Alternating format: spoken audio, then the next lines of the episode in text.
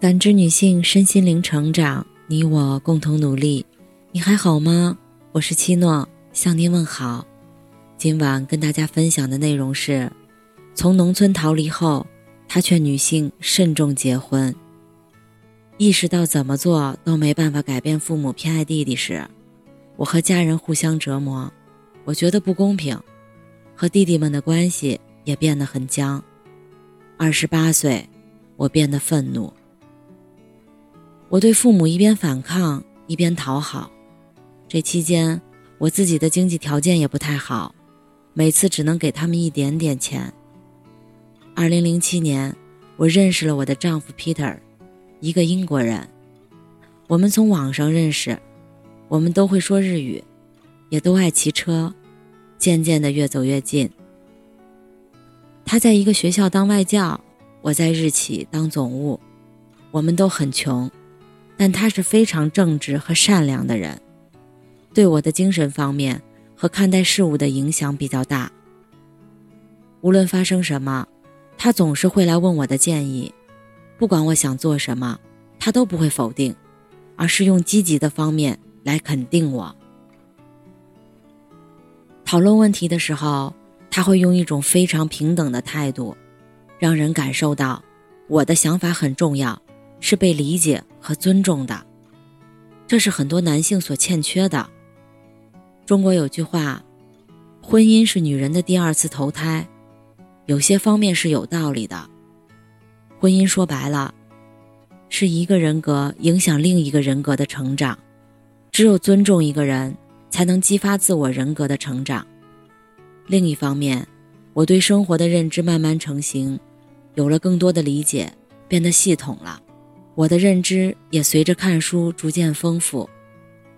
我从来没有停止学习，二十三岁学日语，二十五岁拿到一级证书，二十六岁上夜大，二十九岁毕业。三十岁之后开始学英语、健身、画画。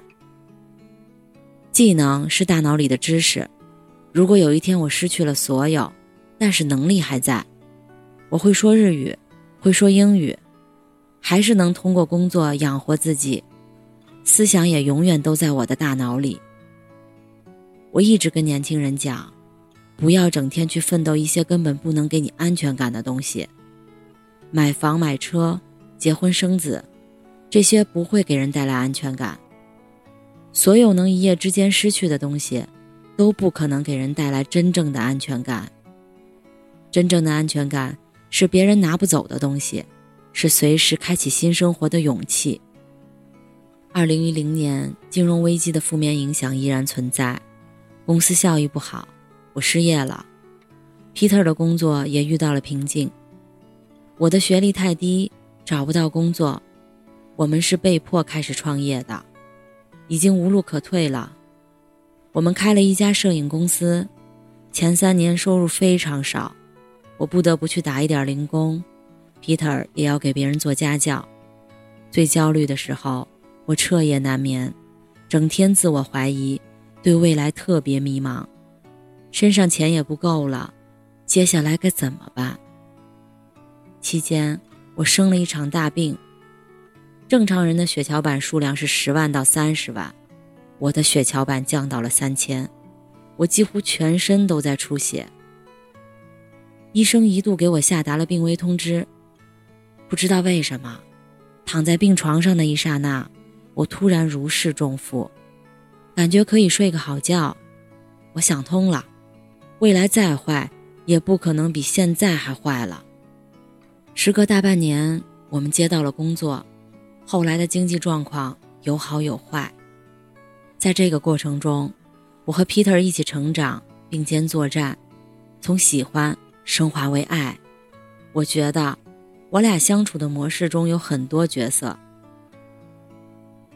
是朋友、战友、玩伴，是工作伙伴，也是生活上的伴侣。网上很多年轻姑娘整天说嫁给了爱情，爱情是精神上的奢侈品。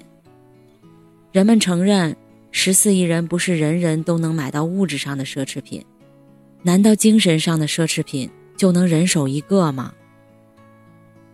说句俗的，当你追求爱情的时候，首先要爱自己，精神富足才能产生爱情。婚后，我和 Peter 共同决定丁克，他写了封邮件给他父母，他父母表示尊重我们的想法。我的父母很不能理解，开始我会说服他们，到了后面就骗他们明年要，后年要，再往后拖，他们也知道了。我把他们的微信拉黑了整整半年，加回来的时候，他们再也不讲了。到了今天，对我来说，父母的认可已经不太重要了。有是锦上添花，没有也无所谓。一个成年人，真正从原生家庭的伤害走出来，这些不会影响你的心情了。今年，由于疫情，工作减少，我在家里的时间更多。有次我刷短视频时，看到一个家庭主妇离婚，孩子的监护权也得不到，被扫地出门。短时间内，我又看到了不下十几二十个这样的视频。我身边也有不少这样的朋友，年轻时仓促结婚，感情基础薄弱，现在生活压力很大，也没有好的工作，最后形成大同小异的悲剧。这让我意识到，基层女性的处境问题越来越严重。我开始在视频中输出观点，第一条带有观点的视频就是关于农村女孩的。我是农村女性，这是我成长过程中的经验，也是很自然的事情。接着，我又发了第二个、第三个以及更多的视频。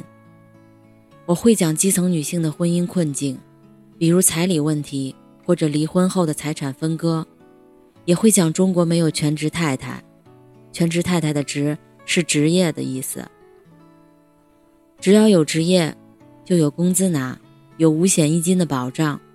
我们这里只有家庭主妇，家庭主妇没有工资。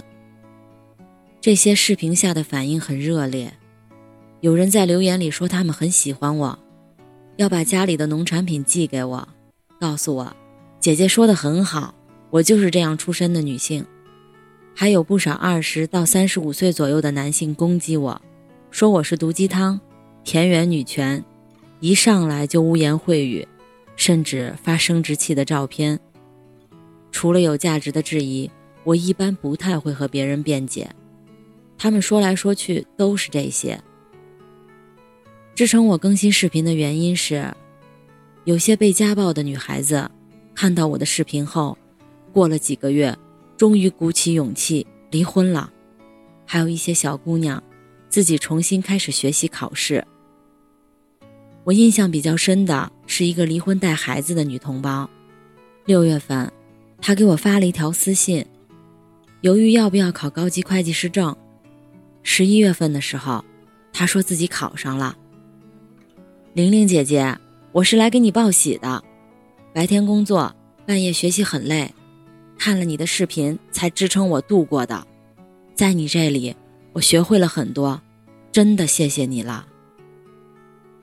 看到私信时，我的眼泪差点流出来。这种改变不是说，玲玲姐，我得到了你的鼓励，而是实实在在地改变了命运。这让我觉得很幸福，成就感特别强。我也遇到一些大都市受到很好教育的女性发我的私信，比如一个毕业于浙江大学的硕士，说自己婚姻一地鸡毛，丈夫还会家暴，为了父母的名誉和孩子的未来，她总觉得还能忍一忍。我以为这种为了孩子不离婚的事儿只在村里有，农村妇女没读过书，没有选择，完全没想到学历这么高，工作这么好的女性也会这样。大学生、高级知识分子怎么也会这样呢？后来我发现，很多人在物质方面独立了，精神方面依然没有独立。有些人恨铁不成钢地认为，不敢抗争的女性活该，我完全不认同。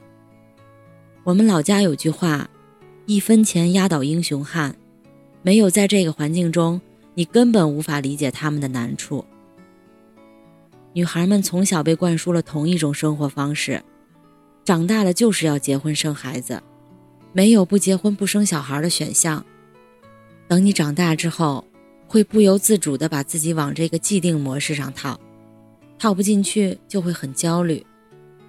现在，即使人们知道自己可以有其他的选项，有没有勇气去做又是另外一回事儿。生活里缺乏勇气的人太多了，光懂道理没有用，要有勇气去选择。和以前相比，在偏远的农村，重男轻女还是常态，这些是根深蒂固的。